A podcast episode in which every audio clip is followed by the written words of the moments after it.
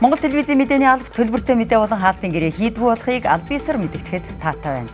Орой минь тэрэг эзэгчтэй Монгол телевиз оргил цаг мэдээллийн хөтөлбөрийн даваа гарагийн дугаараа үзүүлж байна. Эхлээд хөтөлбөрийн товч агуулга танилцуулъя.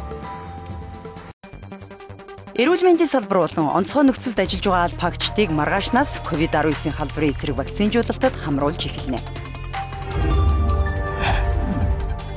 Маргаашаас үйл ажиллагаагаа эхлүүлэх аж ахуйн нэгжүүд тусгай нөхцөл шаардлагыг баримтлан ажиллана.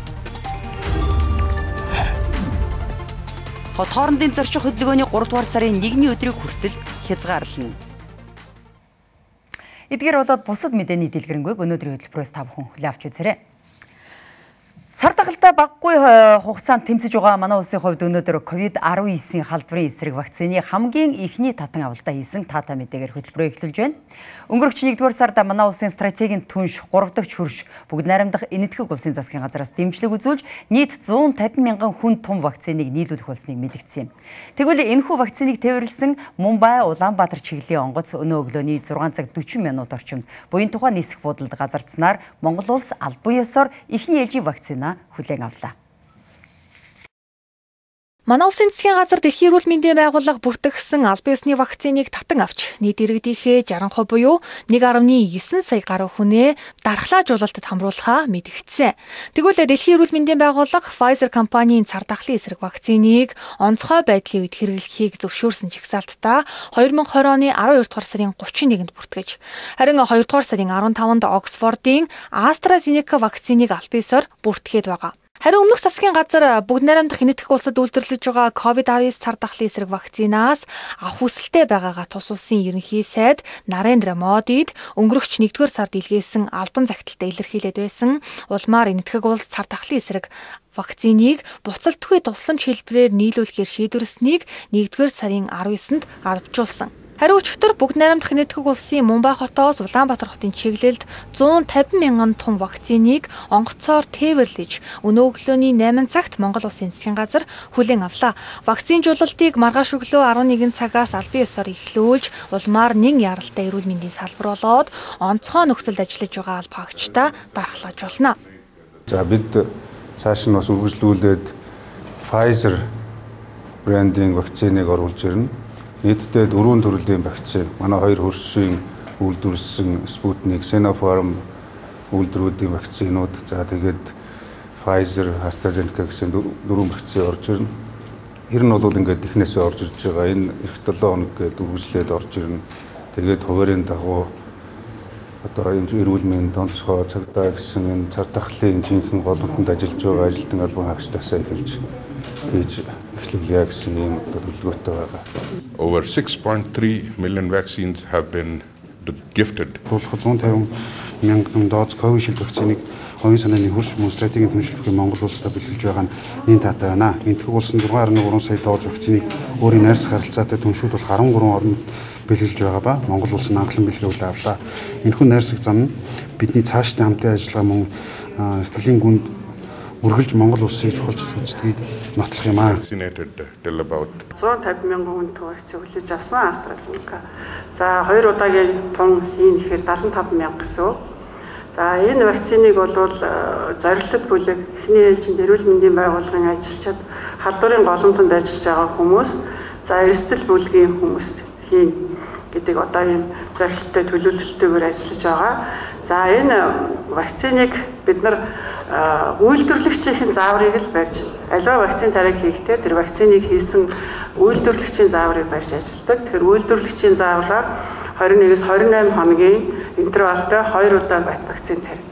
2 удаа вакцин тариад ер нь 14-өөс дээш хоногийн дараагаар дархлаа үүснэ. За бид нар тэрж байгаа мэдээллээр AstraZeneca вакцин бол 95% одоо үр дүнтэй байна гэсэн мэдээлэл ихний судалгаанаас ирсэн. За вакцины дараах хариу юу дархлааны одоо тогтох хугацааг бол судалж байна. Энэ вакцин өөрөө шинэ учраас вакцинаа тариад одоо ажиглах судлах юм юмнууд бол явагдана.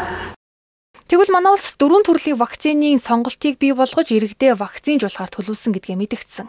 Тэгвэл хоёр дахь ээлжийн вакцин өнөөдөр бүгд найрамдах хятад ард улсаас ирнэ гэсэн мэдээлэл байна. Тодорхойлбол тус улсаас бусалтгүй тусламжаар хандивлаж байгаа 300 мянган тонн вирусел вакциныг тусгай үүргийн онгоцоор татан авна.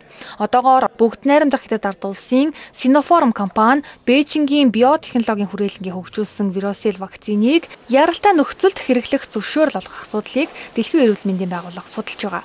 Харин манай улс дэлхийн эрүүл мэндийн байгууллагаас зөвшөөрөл олгосон цагт нь дээрх вакцинуудад иргэдээ хамруулна. Үргэлжлүүлээд COVID-19-ийн халдварын дотоодын нөхцөл байдлын хамгийн сүүлчийн одоо мэдээг та бүхэндээ хүргэе. За сүүлийн 24 цагт манай улсын хэмжээнд 36903 хүнд COVID-19-ийн халдвар илрүүлэх шинжилгээ хийхэд нийт 55 хүний сорцод халдвар илэрсэн байна. За үүнээс 24 тохиолдол нь нэг хаалга, нэг шинжилгээний явцад илэрчээ.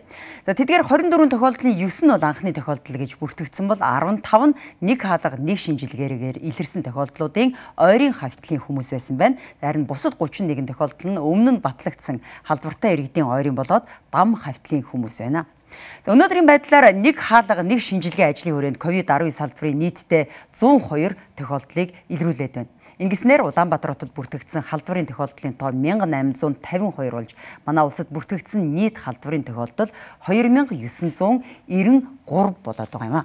За үүнээс 1933 хүн буюу 71.8% эдгэрсэн байна. Өнөөдрийн байдлаар цэргийн төв эмнэлэг халдвар төвчин судлалын үндэсний төв ярамгийн 300 ортой эмнэлэгт 745 хүн э, хэвтэн эмчлүүлж байгаа юм байна. За эмчлүүлэгсдийг биеийн байдлаар нь ангилан авч үзэх юм бол нийтдээ 657 хүний биеийн байдал хөнгөн байна гэж үзэж байна. За 80 хүний биеийн байдал хүндөвтөр, 6 хүний биеийн байдал хүнд, 2 хүний биеийн байдал маш хүнд байна гэж эрүүл мэндийн яамнаас мэдээлсэн байна. Кадастр өвчлийн голомтонд болон одоо энэ нэг хаалга арга хэмжээний хүрээнд батлагдсан тохиолдлууд бол нийслэлийн одоо бүх дүүрэгтэл бүртгэгдэж байна. Баянгол дүүрэгт 5, Баян зүрх дүүрэгт 8, Сүхбаатар дүүрэгт 3, Сонгон хайрхан дүүрэгт 13, Хаан уул дүүрэгт 17, Чингэлтэй дүүрэгт 7, Багнуур дүүрэгт 1 гэдэг ингээд батлагдсан тохиолдол гарахад нийслэлийн бүх дүүрэгт бол халдвар тархсан халдварын одоо хавьтлууд байж байдаг мөн батлагдсан тохиолдол байж байдаг юм учиртай. За нийт бол батлагдсан тохиолдлын ойрын хавьтлуудаас коронавирусын халдвар батлагдах нь 26.8% нь бол ойрын хавьтлуудаас халдвар батлагдж байна. За одоогоор бол нийт слотын хэмжээнд ойрын хавьтал 635 байна. 191 хүнийг гаргаад 96 хүн нэмэгдэж орж ирсэн байна. За хоёр дахь шавьтал бол 1325 байна. 115 хүн нэмэгдээд 1325 хүн бол ойрын хавьтлаар байж байна. За тэгвэл дэлхийд дахинд сүүлийн 24 цагийн хугацаанд COVID-19-ийн халдварын 378 мянган шин тохиолдол бүртгэгдэж цар тахлаар өвчлсөн нийт хүний тоо 111.9 сая төрсэн байна.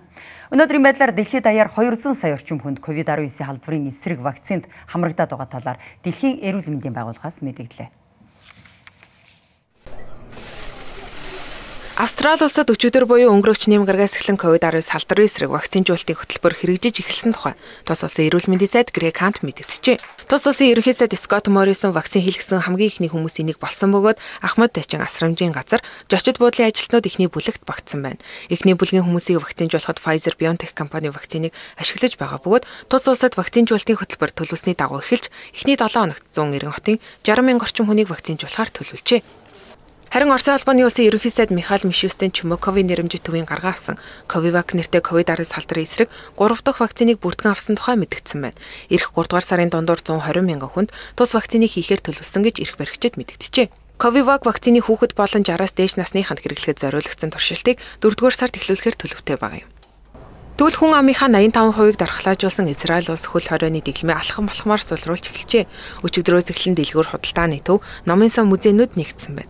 Гэхдээ хүн хоорондын зай барих, амны халт зөөх дэглэмийг хүчинтэй хэвээр үлдээжээ. Эдгээрээс гадна фитнестэй усан санд жочид буудал сүм хийдүүд зөвхөн вакцин хийлгсэн иргэдэд үйлчлэх юм байна. Вакцины 2 дахь хүн түн хийлгэснээс хойш 7 хоногийн дараа вакцинд хамрагдсныг гэрчлэх 6 сарын хүчинтэй паспорт олгох бөгөөд уг паспортыг гар утасны аппликейшн хэлбэрээр олгох юм байна.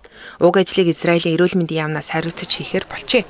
Концерт, спортын уралдаан тэмцээнүүд нийт судлалынхаа багтаамжийн 75% дүүргэлттэй дотоод орчинд 300-аас олон хүн цуглуулахгүй байх, гадна орчинд 500-аас хэтрэхгүй тооны үзэгчтэй зохион байгуулагдахаар болсон байна. Тус улсын хүн амын 49% нь COVID-19 салдварын эсрэг вакцины дор хаяж ихний тунг хийлгээд байгаа юм. Харин ерөнхий сайд Бенжамин Нетанханыгийн зүгээс 65-аас дээш насны 500 мянга орчим иргэн вакцин хийлгээгүй байгааг онцолж эх 2-7 хоногийн хугацаанд 50-аас дээш насны иргэдийнхээ 95%-ийг бүрэн вакцинжуулахаа амласан байна. Маргааш өглөөний 6 цагаас эхлэн нийт аж ахуйн нэгжүүдийн 95 хүртэлх хувийг тусгайлсан дэглэм журмын хэвийн үйл ажиллагааны горимж шилжүүлэхээр засгийн газраас шийдвэрлсэн. Энэ хүрээнд үйл ажиллагаа явуулах аж ахуйн нэгжүүдэд тавигдах тусгай нөхцөл шаардлагыг боловсруулж өнөөдөр танилцууллаа. Энэ сарын 23-наас эхлэн үйл ажиллагааны эхлэх зарим аж ахуй нэгжүүд тусгай нөхцөл шаардлагын дагуу ажиллана. Тухайлбал хоол үйлчилгээний салбар, ресторан, паб, лонж, бильярдын үйлчилгээ, хүргэлтийн хоолны үйлчилгээ, кинотеатр, соёл урлаг, үзүр үйлчилгээ, биеийн тамирын спорт, чирэгжүүлэх, бэлтаржүүлэх төв, олон нийтийн амралтын газар, жуулчны бааз, зочид буудал, мэрэгжлийн болон хилний сургалтын төв, худалдааны газар, нийтийн халуун ус, сауна, усан бассейн, өсчин гоо сайхан, хумс заслын газар, сүмхийдүүд тусгай нөхцөл шаардлагын дагуу ажиллана. Коронавирустай мөр зэрэгцэн халдвар хамгааллын дэглэмээ баримтлан эрүүл мэнд эдийн засгаа бас нэг тавиад явж байна. Засгийн газар ерхий сайдын баримталж байгаа бодлого 10 их найдын цогц төлөвлөгөө хэрэгжүүлэхийн тулд эрүүл мэнд эдийн засгаа нэг тавьж байгаа. Бид өнгөрсөн 1 жилийн хугацаанд халдвар хамгааллын дэглэмээ баримтлаад 10 сарын турш бас ажилласан туршлага бий.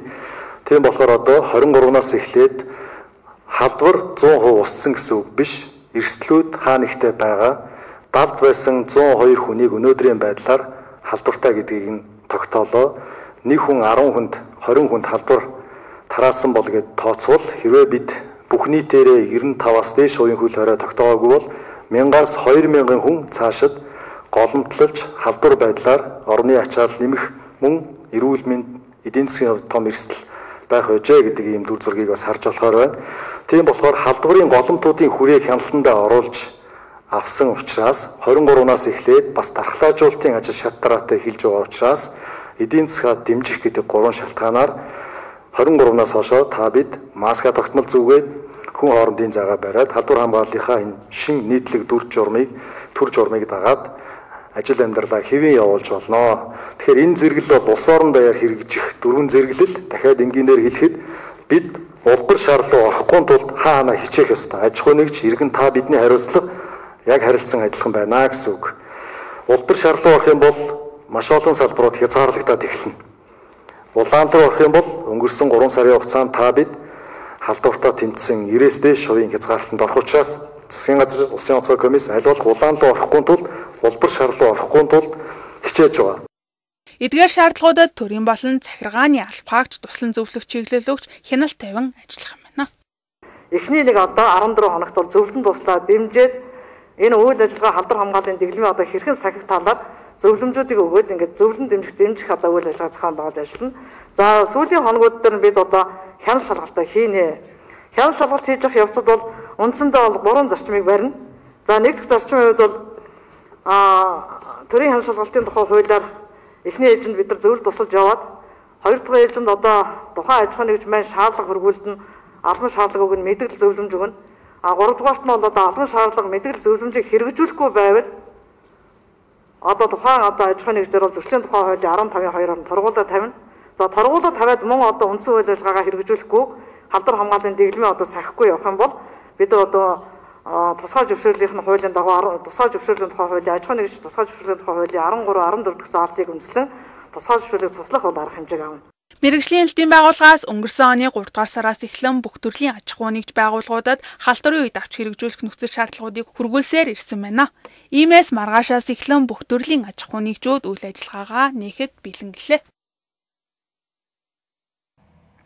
Нийслэлийн нийт төрхийн дунд хийсэн нэг хаалга нэг шинжилгээгээр COVID-19 халдварын 100 гаруй тохиолдол илэрсэн нь иргэдийн дунд уг вирус шинж уг вирус нь шинж тэмдэггүй орших боломжтойг харуулж байгаа юм. За тиймээс орон зайн дүн шинжилгээний багийн хийсэн үнэлгээгээр эрсдэл өндөртөө тогтоогдсон дүүргүүдийн зарим хороонд хэсэгчилсэн хөл хориог үргэлжлүүлж магадгүй талаар засгийн газраас мэдээллээ.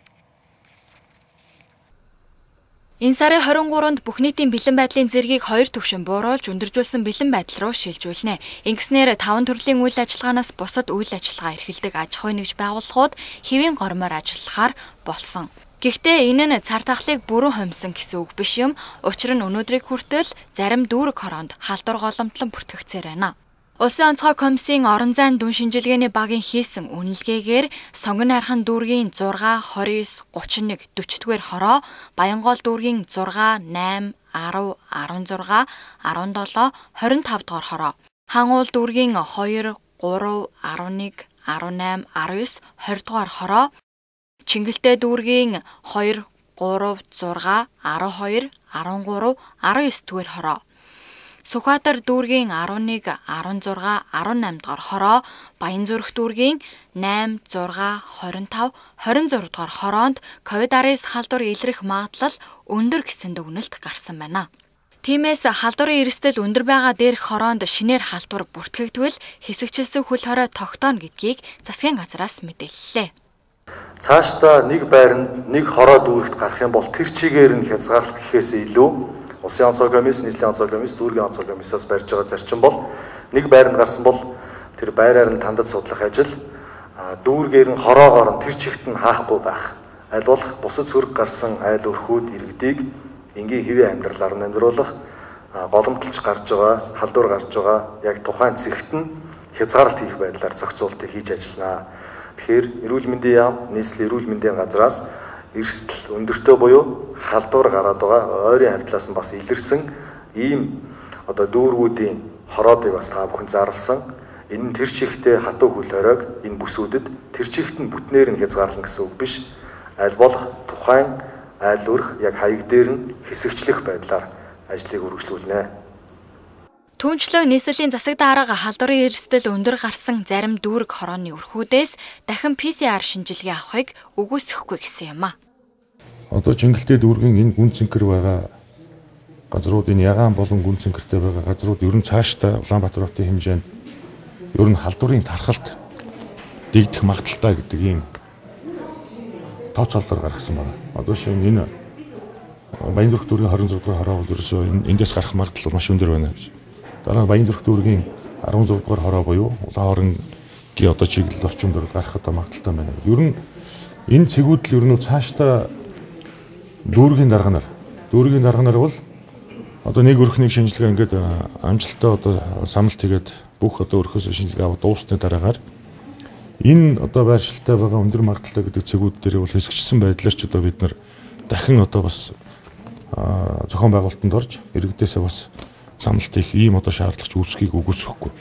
Хэдийгээр хөл хоройг сулруулагч төрийн албан хаагчдыг гэрээс нь ачлуулах зохицуулалт хэвээрээ байна. Харин хөл хоройг хэсэгчилж сонгуул халдварын эрсдэлтэй хороонд амьдарч байгаа хувийн байгууллагад ажилладаг иргэдийн гэрээсээ ажиллах нөхцөлд анхаарах хэрэгтэйг албаныхан хэлсэн юм а.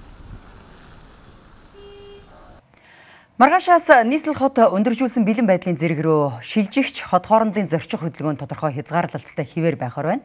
Орон нутгаас Улаанбаатар хот руу мөн нийслэлээс орон нутг руу чиглэх иргэд 3 дугаар сарын 1-ний хүртэл хүлээх шаардлагатай юм а.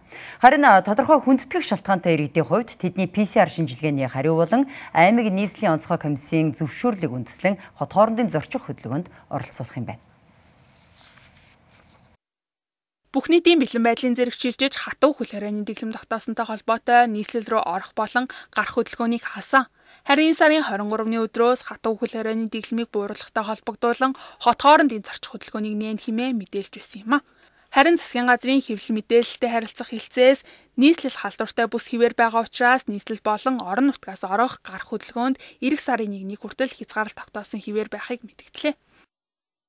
23-наас орон нутгийн хөл хөдөлгөөн хязгаарлалтай байгааг та бүхэнд бас өмнө мэдээлсэн. 3 сарын 1-ийн хүртэл орон нутг руу орж гарах Улаанбаатараас орж гарах хөдөлгөөн хязгаарлалтай байна. Учир юу гэх юм бол эрсдэл бас дуусчаагүй. Нөхцөл байдал орон нутг руу бас халдварыг тархаахгүй байх. Энэ 12 хоногийн туршид олон нийтийн дундаас илэрсэн халдваруудыг нууц үеийнхэн хавтлынхын нууц үеийг тооцоолж үзээд 3 сарын 1 хүртэл Улаанбаатар хотоос орж гарах хөдөлгөөнийг бас хязгаарлана амралтын газрууд нэгдэж байгаа бусад одоо Улаанбаатар хотын постын хүрээнд бол явах хөдөлгөөн байна. Нутг руу бол хүндэтгэх шалтгаантай бус иргэдийг бол чөлөөтэй орж гарахгүй гэсэн хязгаарлалтай байна. 3 сарын 1 хүртэл ингэж явна гэсэн. Харин хүнс болон эм эмнэлгийн хэрэгслийн тээвэр шуудангийн ажилтан хот хооронд зорчих боломжтой хിവэр байгаа юм. Түүнчлэн хүнддэг шалтгаантай иргэд аймаг болон нийслэлийн онцгой комиссийн зөвшөөрөлтөөр хот хооронд зорчих боломжтой буюу өмнөх шаардлагын дагуу зорчих боломжтой юм байна. Хот хооронд зорчих хөдөлгөөн нэгцсэний дараагаар Улаанбаатар хотоос зорчих иргэд PCR шинжилгээнд заавал хамрагдана. Харин орон нутгаас ирэх иргэд асуумж хуудас бүглэн хот хооронд нийтийн тээврээр зорчиж байгаа иргэд зам дагуу үйлчилгээний байгууллагуудаар үйлчлүүлэхдээ халдвар хамгааллын дэглэм хүн хоорондын зайг баримталж зорчих юм байна. Улаанбаатар хотоос эрүүл бүс оцсон иргэд гэрийн тусгаарлалтын журмыг хэрэгжүүлэн 14 хоног гэртээ тусгаарлагдах шаардлагатай. Үргэлжлүүлээд зарим үйл явдлын хураангуй мэдээ хүргэе. Нийслэлийн хэмжээнд бүх нийтийн өндөржүүлсэн бэлэн байдал тогтоосон хугацаа маргааш дуусгар болох учраас автозамын хөдөлгөөн хэвийн гормжилжнэ. Ингэснээр автомашины дугаарын хязгаарлалт үйлчлэж эхлэх юм дугаарын хязгаарлалтын зохицуулалт өөрчлөгдөөгүй өмнөх журмын дагуу мөрдөгдөнө. Маргаашаас эхлэн хид хідэн чиглэл тээшний галт эргийг явуулахар болсон байна. Тодорхойлбол Улаанбаатар Сүхбаатар, Улаанбаатар Эрдэнэт болон Улаанбаатар замын үд чиглэлд тээшийн вагон явах юм байна. Орон сууц худалдаа авсан болон сургалтын төлбөр төлсөн татвар төлөгчид хувь хүний орлогын албан татврын хөнгөлөлтөд хамрагддаг. Тэгвэл энэ хүрээнд орон сууцны төлбөрийн буцаа олголтын материалыг 2 дугаар сарын 26 хүртэлх хугацаанд хүлээн авч байгаа юм байна. Татврын тайлан тушаа хүлээн авах ажил захимаар явагдаж, татврын хөнгөлөлтөд хамрагдах бичгийг захим татврын системээр дамжуулан авч байгаа юм байна. Та бүхэн оргил цаг мэдээллийн хөтөлбөрийг үзэж байна. Хувь хүний халдашгүй чөлөөтэй байх эрхэд элтэд халдахаар байршилд дуу дүрсний бичлэг хийж олон нийтэд тараасан эсвэл дамжуулсан бол хариуцлага хүлээлгдэг эргэцэн орчинтой болохоор хуулийн төсөл боловсруулад байгаа. Өөрөөр хэлбэл хуулиар нийтийн үйлчилгээний газрын тусгай зориултын үйлчилгээний өрөө, хувцас солих өрөө, эмнэлгийн хэвтэн одоо эмчлүүлэх өрөө зэрэг хувь хүний халдашгүй чөлөөтэй байх эрхэд элтэд халдахаар байршилд дуу дүрсний бичлэгийн төхөөрөмж байршуулахыг хоригложээ. Уг хуулийг зөрчсөн тохиолдолд эрүүгийн эсвэл зөрчлийн хуулиар хариуцлага хүлээлгдэг хэлэгдэг байхаар хуулийн төслийг боловсруулсан байна. Нэгэн эмэгтэй Улаанбаатар хотын нэр бүхий гоо сайхны төвөөр үйлчлүүлдэг бөгөөд нэг өдөр тухайн төвийн хувцс солих хүрээнд хяналтын камер байршуулсныг олж харжээ. Энэ талаар үйлчилгээний газраас тодруулахад хулгайн гэмт хэрэгээс сэргийлж хяналтын камер байршуулсан. Гэхдээ эмэгтэйчүүдийг хувцс солих үед камерыг нь хин нэгэн хараад сууж байдаггүй гэх болсон явдлын талаар олон нийтийн сүлжээнд тавигдсан нэгэн жишээ байдаг. Гэтэл энэ нь хүний эмзэг мэдээлэл хүний халдашгүй чөлөөтэй байх эрэхэд илтэд халтсан асуудал юм. Тэгвэл үүн шиг олон асуудлыг цэгцлэх хууль эрх зүйн орчинтой болохоор засгийн газраас хүний хувийн мэдээлэл хамгаалах тухай хуулийн төслийг боловсруулад байна. Хуулийн төсөлд нийтийн үйлчилгээний газрын тусгай зориултын үйлчилгээний өрөө, нийтийн зориулалттай орон сууцнд оршин сууж байгаа айл дүрхийн орох гарах хэсгийг хамруулах, хувцс солих өрөө, караоке, зочд буудлын өрөө, ариун цэврийн өрөө, эмнэлгийн хэвтүүлэн эмчлэх өрөө зэрэг хувь хүний халдашгүй чөлөөтэй байх эрэхэд элтэд халдахаар байршилд дуу дүрсний бичлэгийн төхөөрөмж байршуулахыг хориглоод байгаа юм а. Бидэд бас энэ цахим шилжилтийн үед бас та бүгч мэджин техник технологийн давуу тал нэг талтай байгаа боловч нөгөө талтай бас яг энэ хувийн хувийн нууцыг хамгаалах асуудал дээр бас сорилт бидэнд бас тулж байна. Тэгэхээр энэ асуудлыг хослуулж цаашдаа бид нар бас хууль эрх зүйчний боловсрол болохоор хууль зүйн хамаас хүний хувийн нууцыг одоо хамгаалах тухай хуулийн төслийг олон нийтээр хэлэлцүүлж байгаа. Харин хуулийн төсөл зааснаар дууны дүрсний дуу дүрсний бичлэгийн системийг нийтийн зориулалтын орон сууцны орох гарах нийтийн хэсэг болон дундын эзэмшлийн талбайд дундын эзэмшлийн эд хөрөнгийн бүрэн бүтэн байдлыг хангах.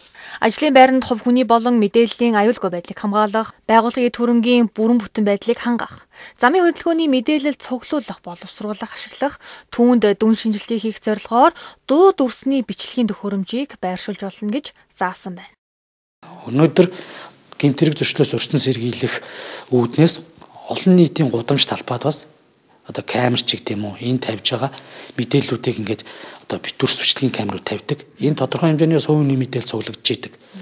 За ингээд төрийн байгууллагууд үйлчлэгээ үзүүлэхээс энэ тодорхой хувийн мэдээллүүдийг авах угаасаа хууль эрх зүйн орчин байгаа. За үүн дээр нэмэгдээд хувийн хвшлийн байгууллагууд авж байгаа.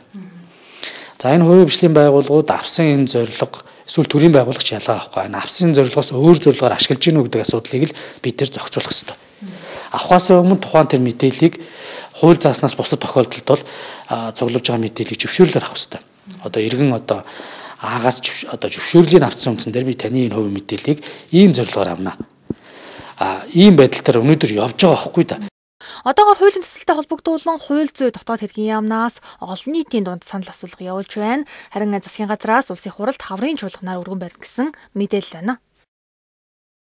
Энэ оны 1-р сарын 1-ээс зорчих эрхийг хязгаарлах ял мөрдөгдөж эхлээд байна.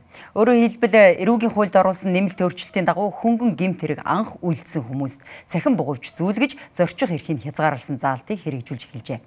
Энэ заалт хэрэгжиж эхэлснээр энэ оны эхний хагасжилд 1000 гаруй хүнд энэ хүн шийтгэлийг оногдуулах тооцоо гарсан байна. Мөн уг ялыг хэрэгжүүлэхэд хорих зардлыг бууруулж 3 тэрбум орчим төгрөг хэмнэх тооцоолыг гаргажээ.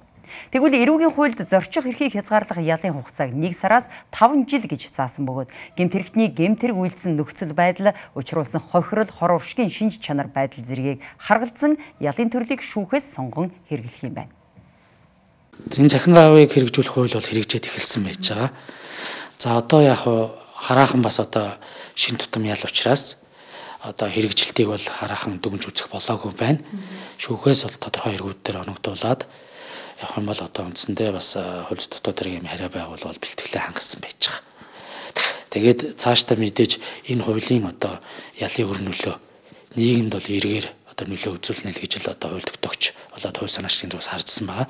Өөрөөр хэлэх юм бол тухайн хүнийг нийгэмд нүлдээж хүмүүжүүлэх За эргээд эдгээр гинтэрэг үлдэж бас шүүхээр гин буруутан тогтоож ял авсан боловч гэр бүлтэйгээ үлдэх, хүүхдээ асраа хамгаалах ч гэдэм үү ажил хөдөлмөр эрхлэх энэ тодорхой бололцоонуудыг нь олгож бас тодорхой хэмжээний хяналттайгаар энэ хүсэл байдлуудыг бол одоо идлүүлэх болцоотой гэж харж байгаа. Тэгээд энэ өөрөө эргээд нөгөө хүнийг нийгэмдээ үлдэх заавал одоо тусгаарлагдаж одоо тий хүнд нөхцөлч гэдэг юм уу ийм зүйл байхгүй. Тэр бол бас тодорхой хэмжээний одоо аль аль талдаа ялын одоо өр нөлөөг авчирнаа л гэж харж байгаа.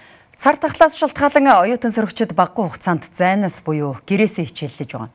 Тэгвэл дөнгөж сургуульд илсэн илсэн ч удалгүй хөл хорионд орсон 6 наснууд бусад ангийн сурагчдаас илүүтэйгээр хичээлийн хоцрогдолд орж байгааг олон эцэгчүүд хэлж байна.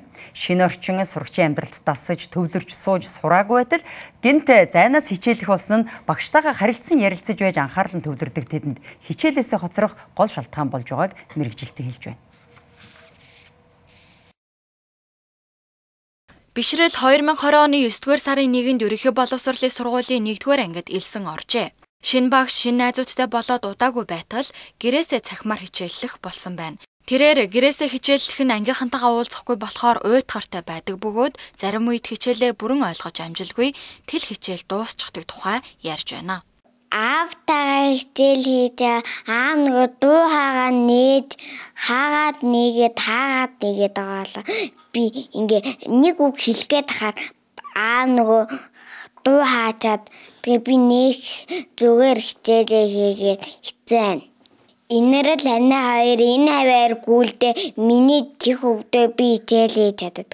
Нэрлээ бэлтөө. Би ангидаа хичээлээ ээж найзуудтайгаа баймаар байна. Харин бишрлийн ээж охиныхоо хичээлийг давтуулах тал дээр бүх боломжоор анхаарч байгаа гэлээ. Гэсэн ч охин нь хичээлийн хоцрогдолд ороо зогсохгүй сэтгэл зүйн хувьд ч эмзэг болж байгаа нь ажиглагдаж байгааг хэлсэн юм а. 6 настай хүүхдүүд чинь нөгөө сайн сууж сураагүй болохоор анхаарал төвлөрөх хугацаа маш богино. Ердөөсөө тэгээ бид нар чинь нөгөө мэрэгжлийн хүмүүс биш болохоор Тэгээд яаж яг нарийн сайн яг яаж барьж яаж бичүүлэх энтрийг бас сайн зааж чадахгүй л байна. Гэхдээ хэрэндээ өөрийнхөө хэрэнд бол хийлгчлээ л да. Гэхдээ танхимаар хичээл хичээлхийг бол яаж гүцэхгүй хангалтгүй амьд харилцаа онлайн хоёрч шал өөр болохоор. Тэ удаан байхаар сэтгэл санаа бас жоо тиймэрхүү бас агаар салхинд сайн гарч чадахгүй ерөөсө дөрвөн ханны дунд л тэгэл өнгөрүүлж шít. Тэгэд өсгөлийн баяр гэд манай охин байн бай яриад байгаа анаа нэг өсгөлийн баяр хийсэн болохоор гоё парк ороод багштайгаа ангийнхантайгаа гоё нэг өдөр нөгөө парк дээр тоглож өнгөрөөс өсгөлийн баяр хизээ болох юм би хийх хүлэгч асуугаад. Энэ гайгүй бол хийх байхаа минь хүлээдэг шүү дээ. Өсгөлийн баяр бас яриад байгаа. Тэгвэл 6 наснуудын сэтгэл зүйн онцлог болон хөл хорой тэдний сэтгэл зүйд хэрхэн нөлөөлж байгааг сэтгэл зүйчээс тодруулахад Тэгэхээр 6 настай хүүхдүүдийн одоо анхаарал төвлөрлийн хугацаа бол нэг 6-аас 7 минут байдаг байгаа. За тэгэхээр 6-аас 7 минут анхаарал нь төвлөрөх учраас одоо 6 настангуудад одоо хичээл орохдоо тэдний анхаарлыг барьж тогтоохын тулд маш сонирхолтой өнгө үзэмжтэй, дүрстэй, тэгээ янз бүрийн анхаарлын татгуйц одоо тийм одоо үзүүлэн материал ашиглах шаардлагатай байдаг л та. За зан үйлийн хувьд мөн одоо дэлгэцийн хит хамааралтай байх, одоо унтах, нойрны хувьд одоо янз бүр байх тий жишээлх юм бол зарим нь их унтах, зарим нь бага унтах. За шүн хүртэл одоо унтахгүй, нойр нь хүрэхгүй байх ч гэдэг юм уу тий. За хоолны мөн асуудал дээр ч гэсэн хит их идэх болон хит бага идэх гэсэн иймэрхүү стрессийн одоо шинж тэмдгүүд маш ихээр илэрж байгаа. Цар тахлын энэ цаг үед бишрэлтэй адилхан олон сурагч гэрээсээ хичээллэх сонирхолгүй хичээлийн хоцрогдолд орж байгаа юм а. Түүнчлэн зарим эцэг их ойрхон гэртээ мэрэгжлийн багш хөлсөлж хүүхдийнхээ хичээлийн хоцрогдлыг арилгахаар хайж эхэлжээ. Харин засгийн газраас энэ асуудлын талаар ийм шийдэлтэй байна. Ерөнхий боловсролын сургууль бүх шатны боловсролын байгууллага буюу цэцэрлэг ихтэй сургууль хөдөө орон нутагт ерөнхий боловсролын сургууль хөдөө орон нутагт буюу эрүүл бүсэд 3 дугаар сараас эхлээд хичээллэх энэ хуваарийг бол засгийн газраас гаргасан боловсролын яам та бүхэнд бас тодорхой мэдээлэл өгөөд явна. Нийслэл Улаанбаатар хотод бүх шатны боловсролын байгууллага одоогоор эхлэх нь эрсдэлтэй 23-наас эхлээд хөл хөдөлгөөн нэмэгдэнэ. За эрсдлийн үнэлгээг үндэслээд хизээ хэрхэн яаж эхлүүлэх вэ гэдгийг бас боловсролын яам Усын онцгой комиссийн зүгээс бас тодорхой мэдээлэл та бүхэнд өгдөө. Хөдөө орон нутагт бол эхлэх бэлтгэл ажлаа хангаад тавьж байгаа гэж хэлж байна. Манай улсын хувьд бүгд найрамдах хятад ард улсад цар тахал дэгдэж эхэлсэн үеэс буюу 2020 оны 1-р сараас эхлэн оюутан сурагчид цахимаар хичээллэж эхэлсэн. 2020 оны 9-р сарын 1-ээс 11 сар хүртэл танхимаар хичээлсэнийг стооцвол жил гарын хугацаанд ерөнхий боловсролын сургуулийн сурагчид гэрээсээ хичээллээд байгаа юм а. Энэхүү сонирхолтой мэдээгээр бид өнөөдрийн хоригдл цаг хөтөлбөр өндөрлөж байна. Улс төрийн нам эвслээс ангид хаалтын гэрээгүй хажуухан нэгж байгуулгын захиалгагүй төлбөргүй мэдээ мэдээлэл үзсэн та бүхэнд баярлалаа. Та бүгдийнхээ маргааш ажил үйлсэд амжилт хүсье. Сайхан амраарай. Баяртай үзэгчдээ.